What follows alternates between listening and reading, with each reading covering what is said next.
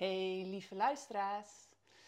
Nou, de gasten die ik tot nu toe geïnterviewd heb, die kende ik uh, persoonlijk vrij goed. En uh, die hebben me in, uh, begeleid en geholpen de afgelopen jaren in mijn zoektocht naar spirituele verdieping en, en persoonlijke ontwikkeling. En die reis die begint zich steeds meer te specificeren naar ehm, een zoektocht meer naar de vrouw in mij naar de balans tussen mannelijk en vrouwelijk. En met dat ik die zoektocht aan ben gegaan, kom ik ook steeds meer mensen tegen die daar al iets mee doen. En die daar, waar ik iets van te leren heb en die mij inspireren. En die mensen, mijn zoektocht naar de vrouw in mij, naar dat mannelijke en het vrouwelijke, die wil ik ook meer vastleggen in een podcast. Want ik weet dat er luisteraars zijn die daar ook heel erg mee bezig zijn. En op die manier wil ik jullie dus ook meer meenemen in die zoektocht. En in die zoektocht kwam ik een aantal weken geleden een hele vrolijke, enthousiaste, levenslustige dame tegen. Bij wie ik uh, in een retreat zat. Die ze samen met uh, Marloes uh, organiseerde. En deze dames die uh, doen heel veel met vrouwenweekenden, ehm, levenslust, uh, shamanistische dingen. Allerlei dingen waarvan ik tot een aantal jaren geleden vooral zei, of mijn wenkbrauwen voor optrok, of nou ja, dat is niet voor mij. En dat was meer reden juist voor mij om daar wel in te duiken en om deze dame, Margriet van Harten, uit te nodigen in de podcast en me eens mee te nemen in haar verhaal, um, in haar zoektocht ook naar de magie van het leven, naar de vrouwelijkheid naar de mannelijkheid en de balans daartussen.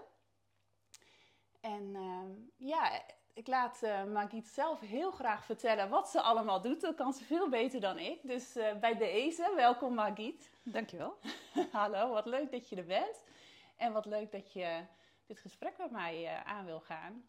Ja, zeker leuk. Ja. ja. In aanloop naar dit gesprek maakt het dat ik zelf ook weer even stilstond bij de vragen: Goh, wat doe ik eigenlijk en waarom doe ik wat ik doe? En ja. waar, ligt nou, waar ligt nou echt de passie als het gaat over magie en als het gaat over, over vrouw zijn of man zijn? Dus voor mij is het ook weer eventjes een mooi moment om stil te staan en te voelen. Ja, kun je ons eens meenemen in wat het is wat je precies doet? Ja, ik um, werk als, uh, als tantrisch coach, vooral met vrouwen. Mm-hmm. En daarnaast, um, zal ik maar zeggen, werk ik als priesteres. Uh, werk ik uh, met allerlei uh, rituelen en met plantmedicijnen. Oh. En ja, mijn grote, als ik het, ik doe van alles en nog wat, maar als ik het een, onder een paraplu zou willen vangen, dan zou ik zeggen, ik, ik breng mensen in contact met hun, met hun oerkracht en met mm-hmm. hun sensuele en magische potentieel. Wauw, dat klinkt heel erg toverachtig eigenlijk, als een tovenaar. ja, dat is het op een bepaalde manier misschien ook wel. En, en tegelijkertijd voelt dat voor mij soms als een werkelijkheid die eigenlijk echter is dan de werkelijkheid die we met elkaar normaal vinden. Die van uh, huisje, boompje, beestje en gewoon een normale baan. En doen wat de omgeving van je wil of wat je ouders van je verwachten. Of hm, die, dat, dat geëikte levenspad. Terwijl als je daar ja, als je daar even uitstapt en je staat stil en je voelt en je kijkt, dan zijn er soms hele andere waarheden, werkelijkheden, werelden ook te ontdekken.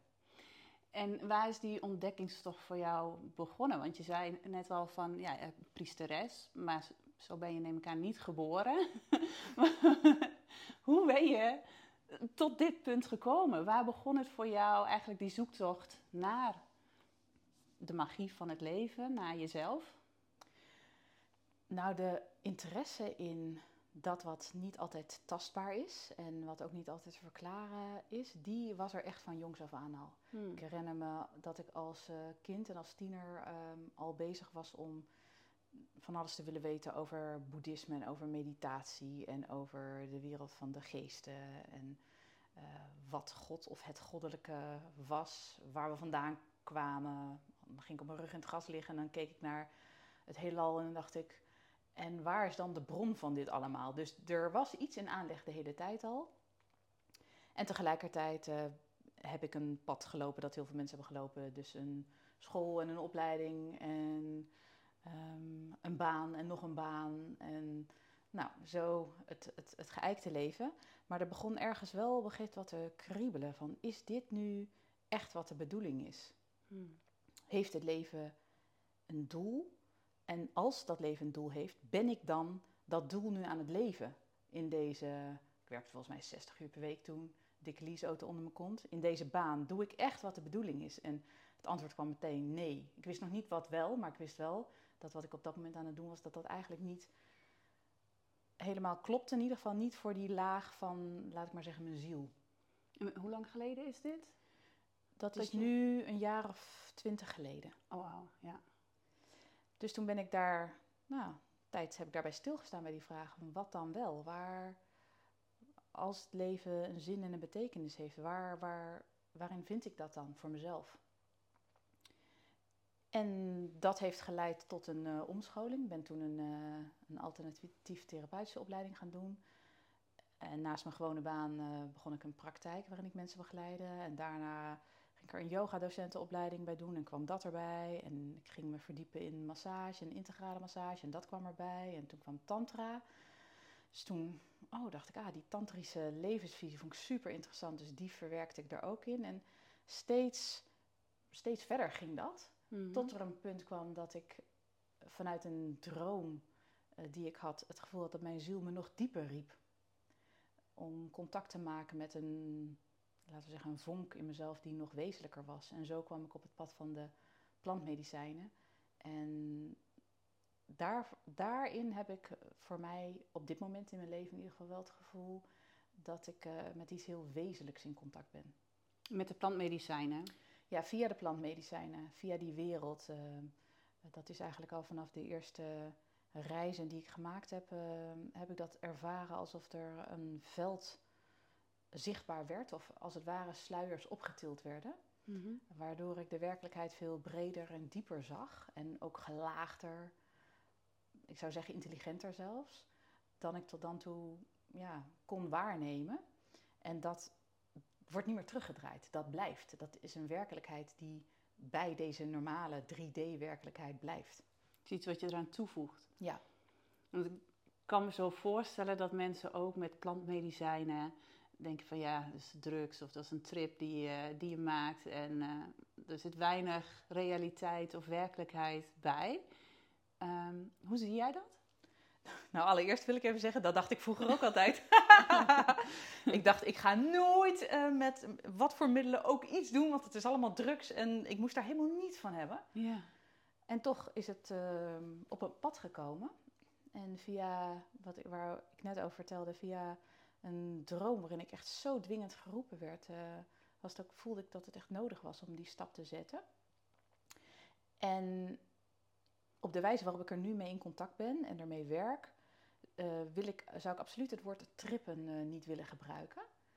Voor mij is een trip iets wat je eventjes voor een, een paar uur of een avond of een nacht uit je normale leven haalt, even een fijn gevoel geeft, waarna je weer teruggaat naar de orde van de dag. Dus je gaat even uit het normale in het fijne en dan weer terug naar het normale. En het verschil voor mij met een uh, plantmedicijn is dat zodra je in contact komt met dat medicijn, uh, zoals net gezegd, uh, je wereldbeeld verruimd wordt. Je bewustzijn vergroot wordt, je dieper kijkt, breder voelt, jezelf gelaagder waarneemt. En in mijn beleving is dat, is dat de werkelijkheid. Heel, een enorm multidimensionaal gelaagd veld waar we met elkaar in bewegen. En ergens richting het einde van zo'n ontmoeting met de plant of aan, richting het einde van een reis, dan worden langzaam die sluiers weer wat neergelaten. En dat is ook met name, voor mijn gevoel, om je ook weer te kunnen laten functioneren in deze 3D-werkelijkheid. Waarin we over de snelweg rijden of onze mails moeten beantwoorden of uh, moeten koken voor de kinderen of onze zoon naar het voetbalveld moeten brengen. Ja, en dat lijkt me best wel, of dat lijkt, ik, ik heb zelf ook wel plantmedicijnreizen gemaakt. Maar die, uh, die schakeling tussen de materialistische wereld en tussen ja, de plantenwereld. Om die te maken, dat vind ik best nog wel eens lastig. Want je, in zo'n reis kom je van alles tegen en ervaar je van alles. Krijg je echt vaak een heel gevoel.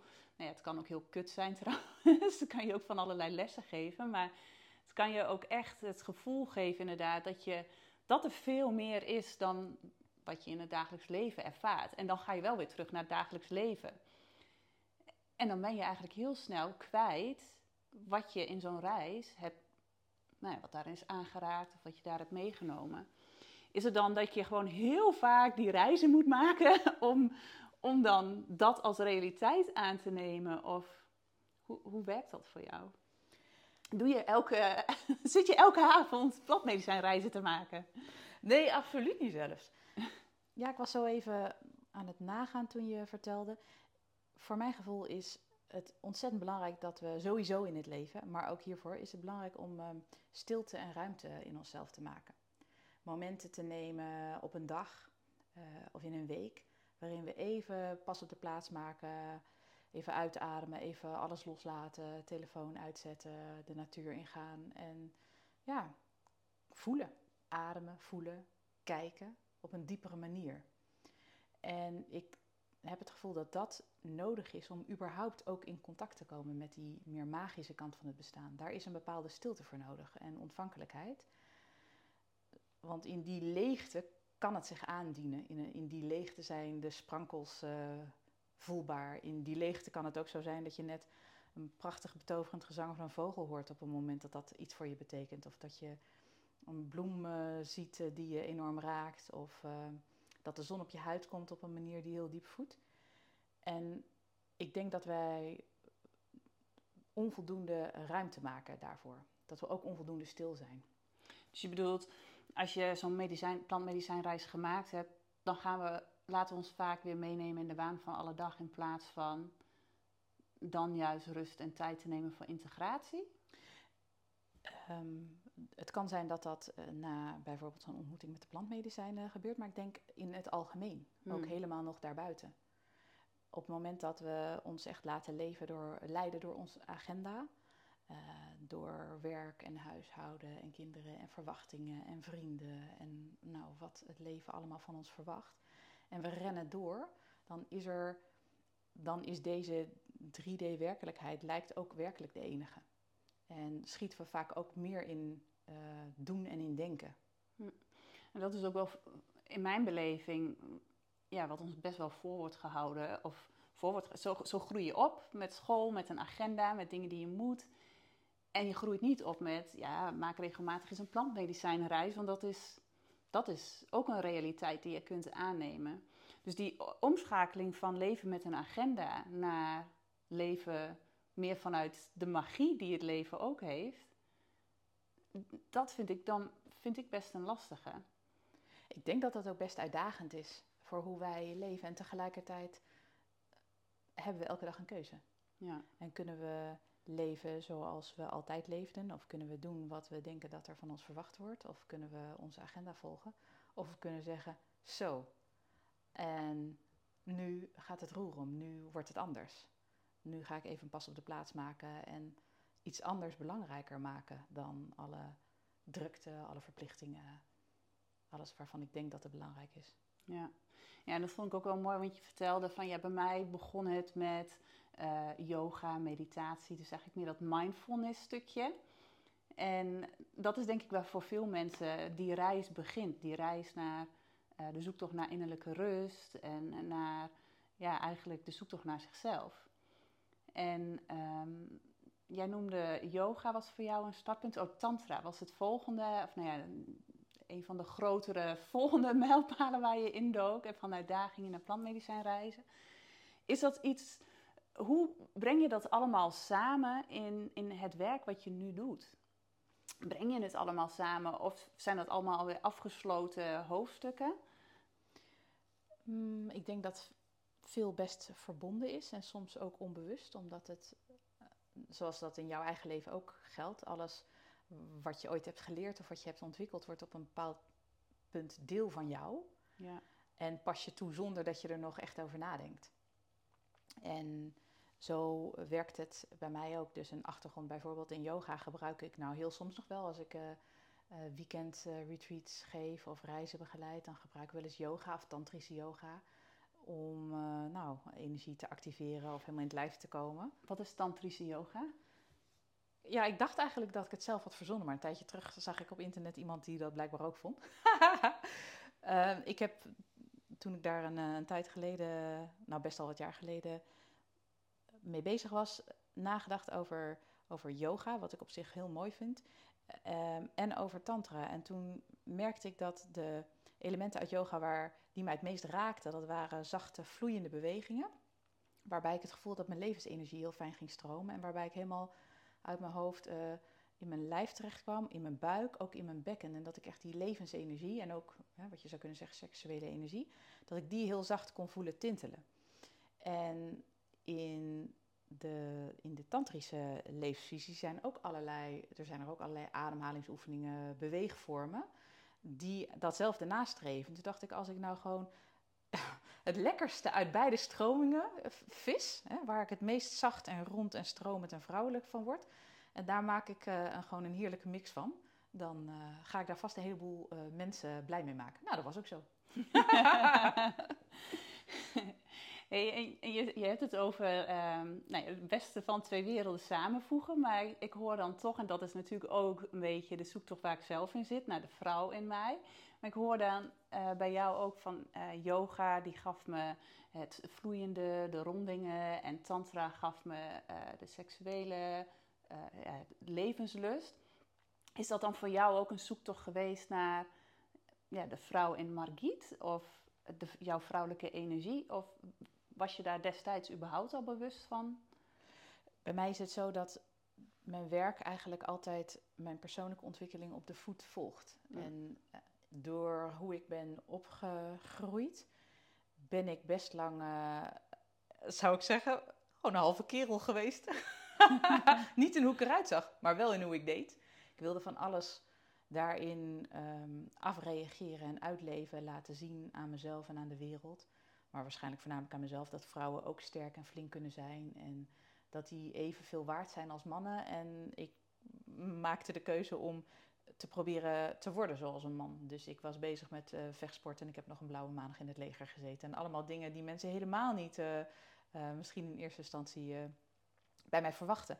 En daar ben ik op een gegeven moment, ergens in mijn twintig jaren, ben ik daar wel op stuk gelopen. Want het, het, correspondeerde zo niet met ook wat er eigenlijk aan de binnenkant in mij speelde en wat er geleefd wilde worden. Ik begon ook echt fysieke klachten te krijgen.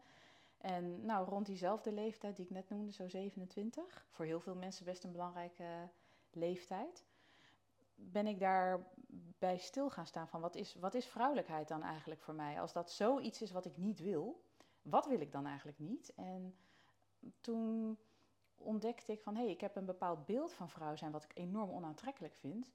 Maar kan ik ook mijn eigen versie daarvan creëren? En dat is een versie die uh, enorm krachtig is, maar niet krachtig met spierballen, maar echt zo'n diepe oerkracht. Zoals een vulkaan die kan uitbarsten, die heeft ook zo'n slapende diepe kracht uh, vanuit, die helemaal vanuit de aarde omhoog spuit soms en ook jaren of nog langer stil kan zijn. Nou, dat vind ik wel mooi dat je dat noemt. Dat je een beeld van vrouwen had. Dat je dat ging onderzoeken. Want ja, wat ik in het begin ook al zei. Vrouwencirkels en vrouwenweekenden. Dat was niet per se iets waar ik nou naar op zoek was. Dus er zat bij mij ook heel veel weerstand. En dat hoor ik eigenlijk bij jou ook terug.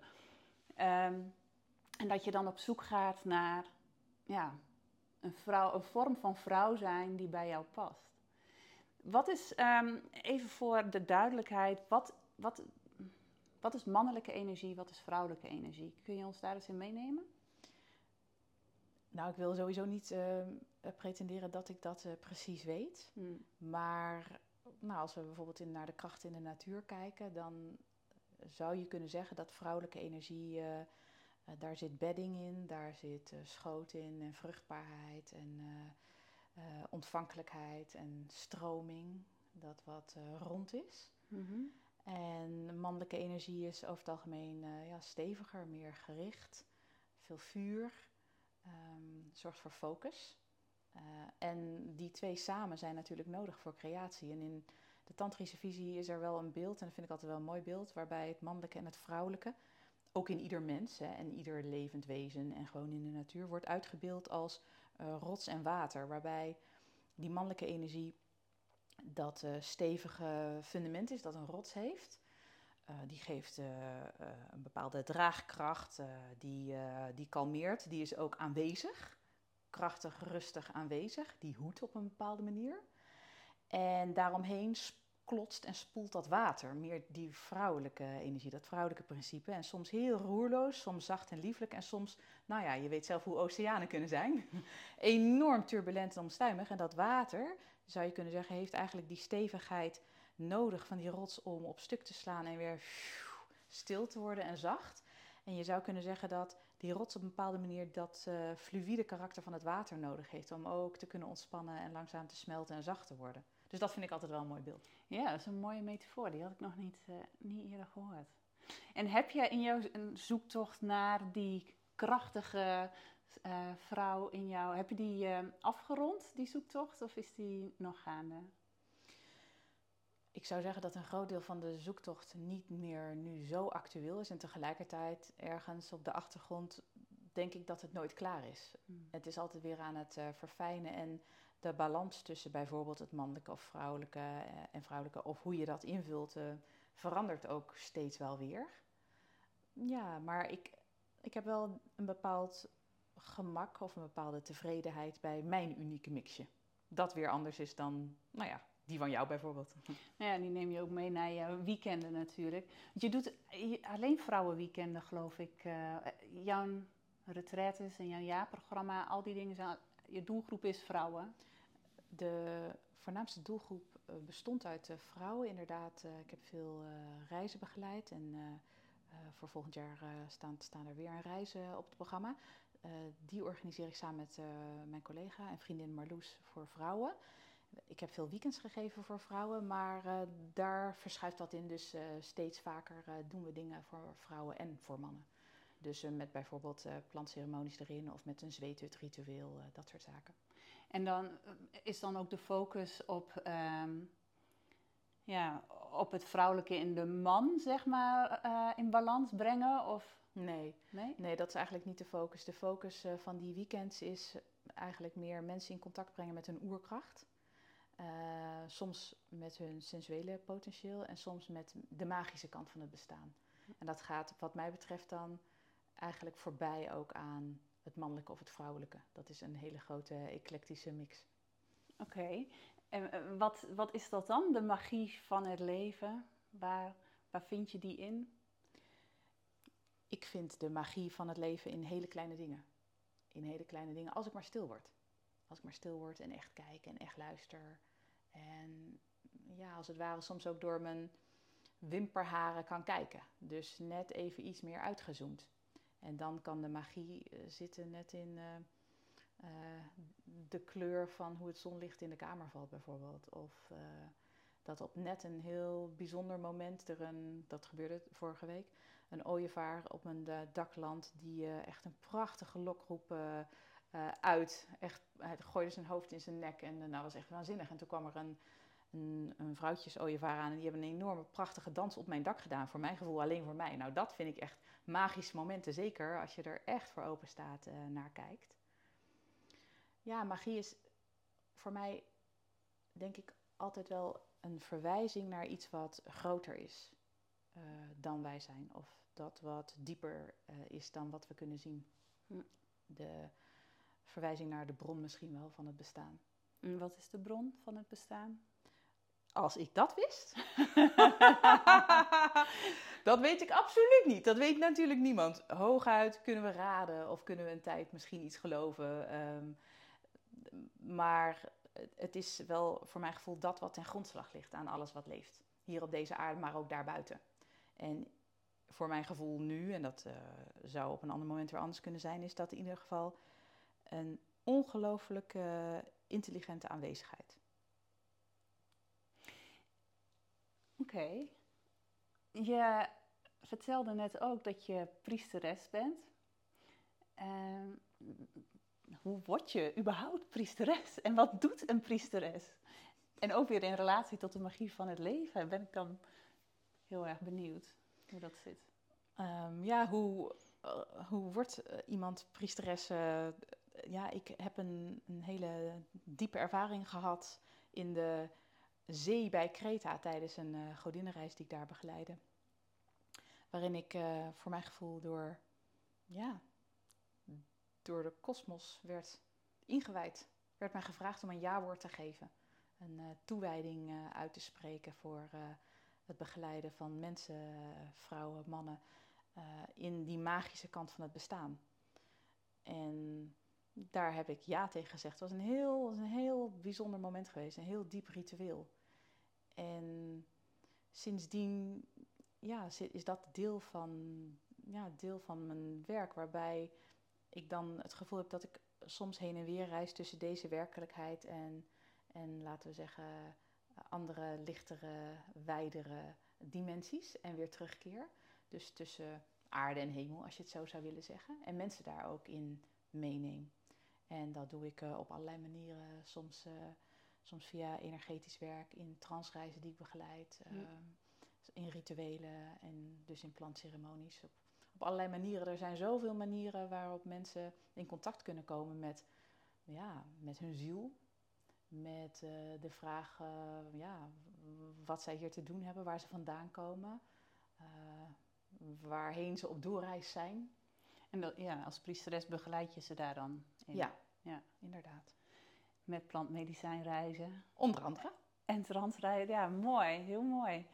Eh, nog even terug naar die plantmedicijnreizen. Want dat is, ik heb ook het idee dat dat een uh, uh, hele, nou, uitgekoud wil ik niet zeggen. Maar het is zo actueel en persoonlijk ontwikkelingsland. En het wordt ja, te pas en te onpas ingezet en iedereen biedt het aan.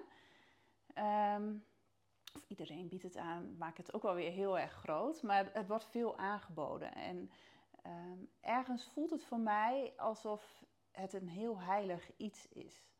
Um, een plantmedicijnreis maken. Hoe, hoe is dat voor jou? Plantmedicijnen. Is dat iets wat je mm, gemakkelijk inzet om, om mensen de magie van het leven te laten ervaren? Uh, gemakkelijk is zeker niet het woord. En uh, voor mij zijn ehm, uh, plantmedicijnen zijn er natuurlijk in heel veel vormen van heel licht en mild en vriendelijk, die je meer in contact brengen met zachtheid, met flow of met de kracht van je, hè, zoals cacao en zo, uh, de kracht van het hart, naar, uh, naar eh, diepere plantmedicijnen die je echt meenemen op een bewustzijnsverruimende reis. Ja, voor mij zijn die zeker heilig.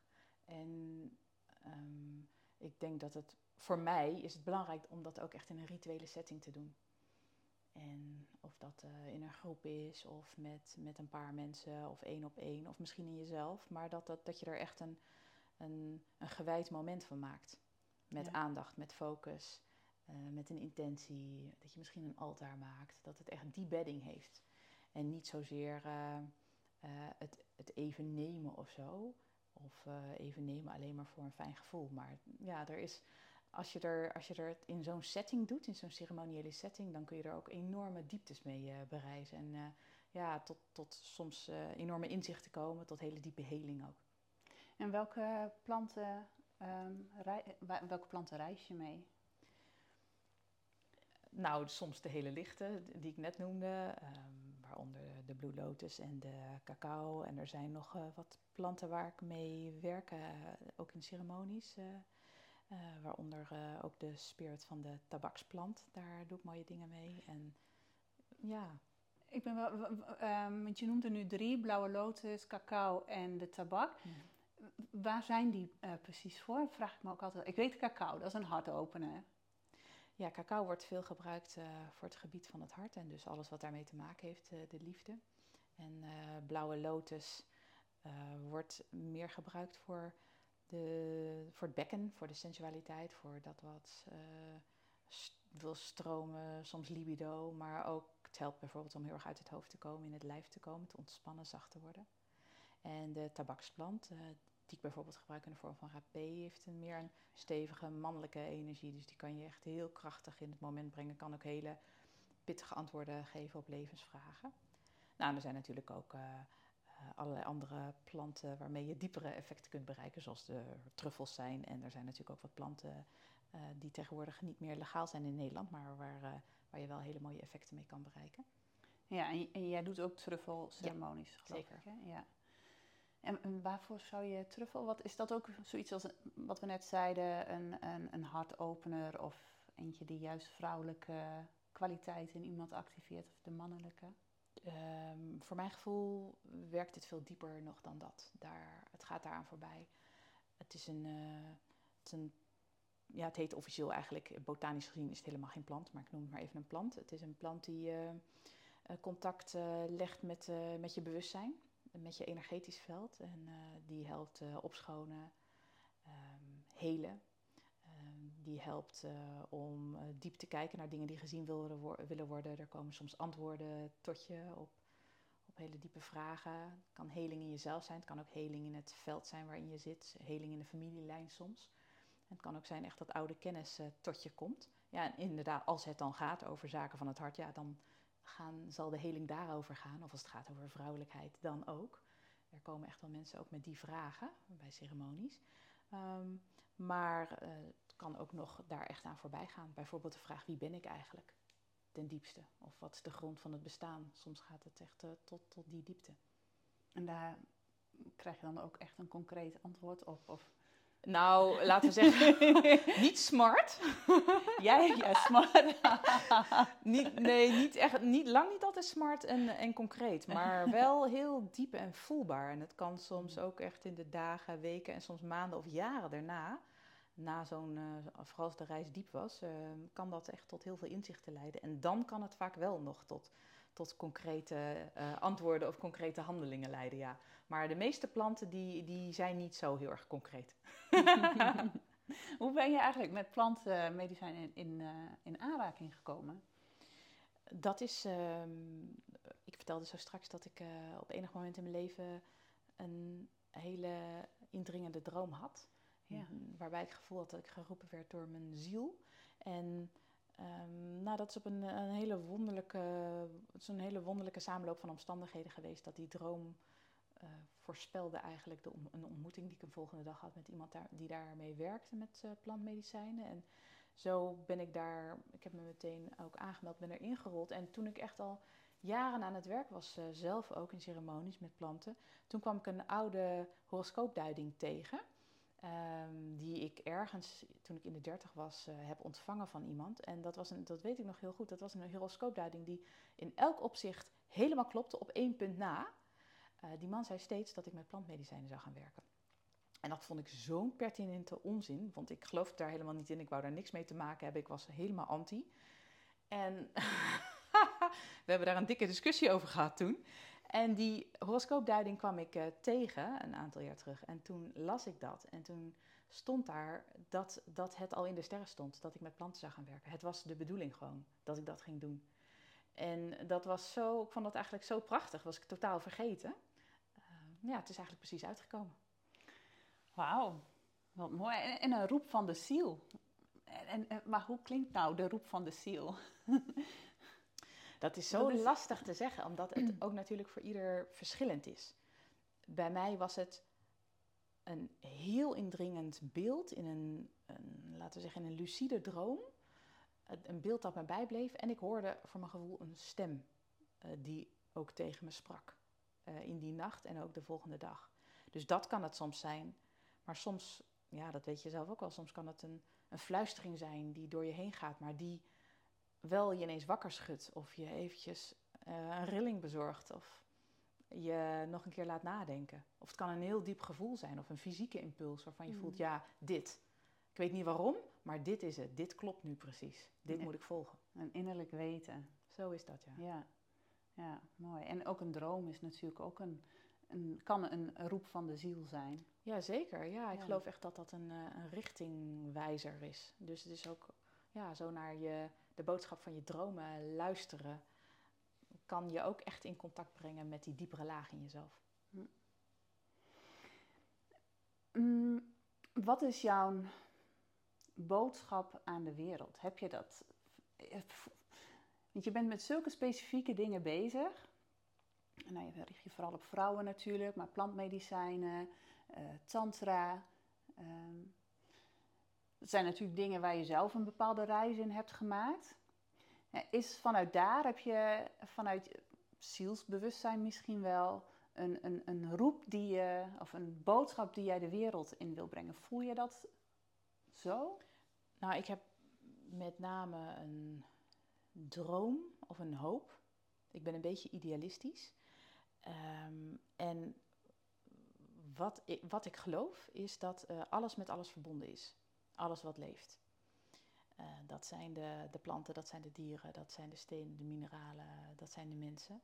We zijn allemaal met elkaar verbonden. Wij zijn ja, verbonden in een onzichtbaar web. En alles wat wij doen rimpelt door en raakt uh, onze broeders en zusters aan. Soms helemaal aan de andere kant van de planeet. Uh, raakt de energie aan van de bomen, van de planten, van de dieren, van de wateren, de bergen.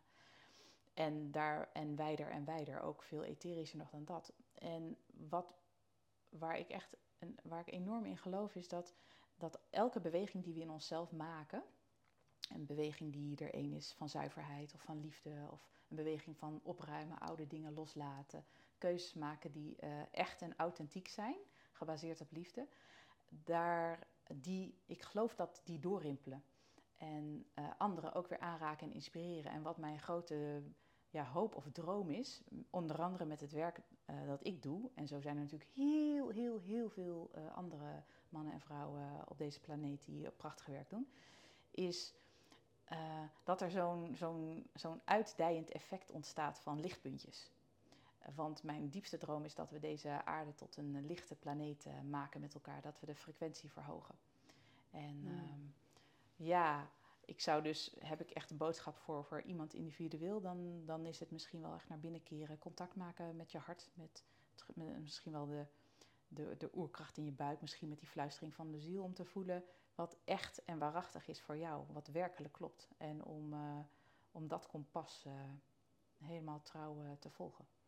Ja, dat is nog wel eens een uitdaging, hè? Dat is een behoorlijke uitdaging, maar soms denk ik dat we daar misschien ook wel voor zijn hier op deze planeet om te leren, om te groeien, te leren. En we leren onder andere ook door uitdagingen. Zielsbe uh, bijdragen aan een stukje zielsbewustzijn. Ik weet niet of ik het zielsbewustzijn zou noemen, maar misschien meer dat onze persoonlijkheid ervan, zich ervan bewust wordt dat er nog veel meer is. Ja. En dat we daarmee in verbinding zijn en ook ons door kunnen laten leiden. Is dat dan spiritualiteit voor jou? Spiritualiteit is, uh, denk ik, uh, in de lijn van waar we het net over hadden, is dat besef dat, um, dat er meer is. Hm. Dat er meer is en dat er iets is dat misschien ten grondslag ligt aan het bestaan, dat er iets is dat je leidt. Uh, dat er iets is dat je af en toe kan betoveren, dat je in vervoering kan brengen, dat je ja, kan laten glimlachen, je vertedert, je ontroert. Ja, mooi. En dat is een van mijn fascinaties, de definitie van spiritualiteit. Want die is er niet Um, tenminste, als je hem in Google opzoekt, is niet één vaste definitie. En iedereen heeft daar zo zijn eigen beeld bij. En voor de ene is dat al yoga en voor een ander is dat inderdaad alles wat groter is dan wat je kunt zien en ervaren met het blote oog. Dus uh, leuk. Dat, was mooi om te horen wat jouw, uh, hoe jij naar spiritualiteit kijkt. Um, wie of wat is jouw grootste inspiratiebron?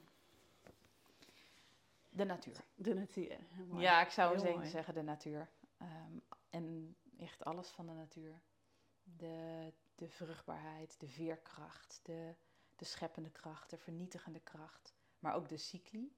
De hm. cycli van, van, van ontstaan tot bloei komen, van loslaten laten gaan, van verstillen naar binnenkeren.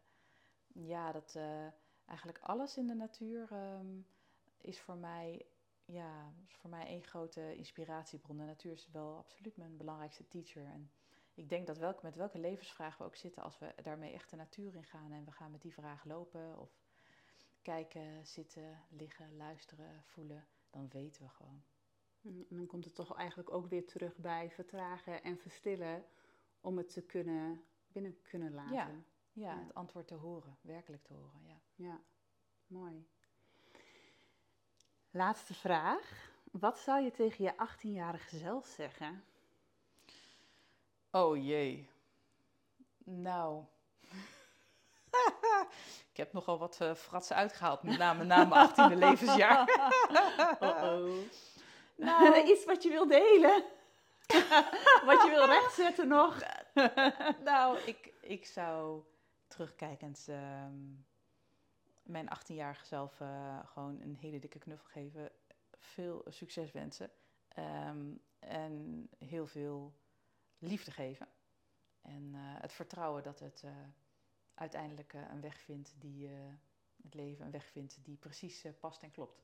Ja, mooi ook hey, en ehm, als mensen nou denken, die Magiet, daar wil ik meer van weten, of die wil ik uh, volgen, welke plekken kunnen ze jou bereiken of meer van jou te weten komen? Op allerlei plekken. Oké. De meest directe plek is denk ik uh, gewoon uh, mijn website. Ja. www.bewustopweg.nl. Ja. En verder ben ik op Facebook moi, niet zo heel erg actief. Instagram sta ik ook niet super actief. YouTube sta ik ook, ook niet super actief. Ik ben niet zo erg van de social media. Maar uh, uh, via mijn website ben ik uh, makkelijk te vinden en te bereiken. Nou, ik zal ze ook onder de, ehm, show, de van de podcast vermelden. Nou ja, wil jij, is er nog iets waar jij zegt van, nou dat wil ik echt delen? Dat hebben we niet ik heb geen idee. We hebben over zoveel uh, mooie, interessante dingen gepraat. En het was totaal niet volledig, want dat kan ook helemaal niet. En het was vast ook heel erg imperfect. En dat is precies zoals het volgens mij de bedoeling is. Dus ik zou zeggen, helemaal niks meer aan doen. Oké, nou mooi. Ja, er waren inderdaad echt heel veel haakjes waarvan ik denk, dan breiden we zo uit. Nou, hartstikke bedankt Magies voor, uh, ja, voor je verhaal en jouw versie van de magie van het leven. En uh, lieve luisteraars, tot, uh, tot de volgende podcast.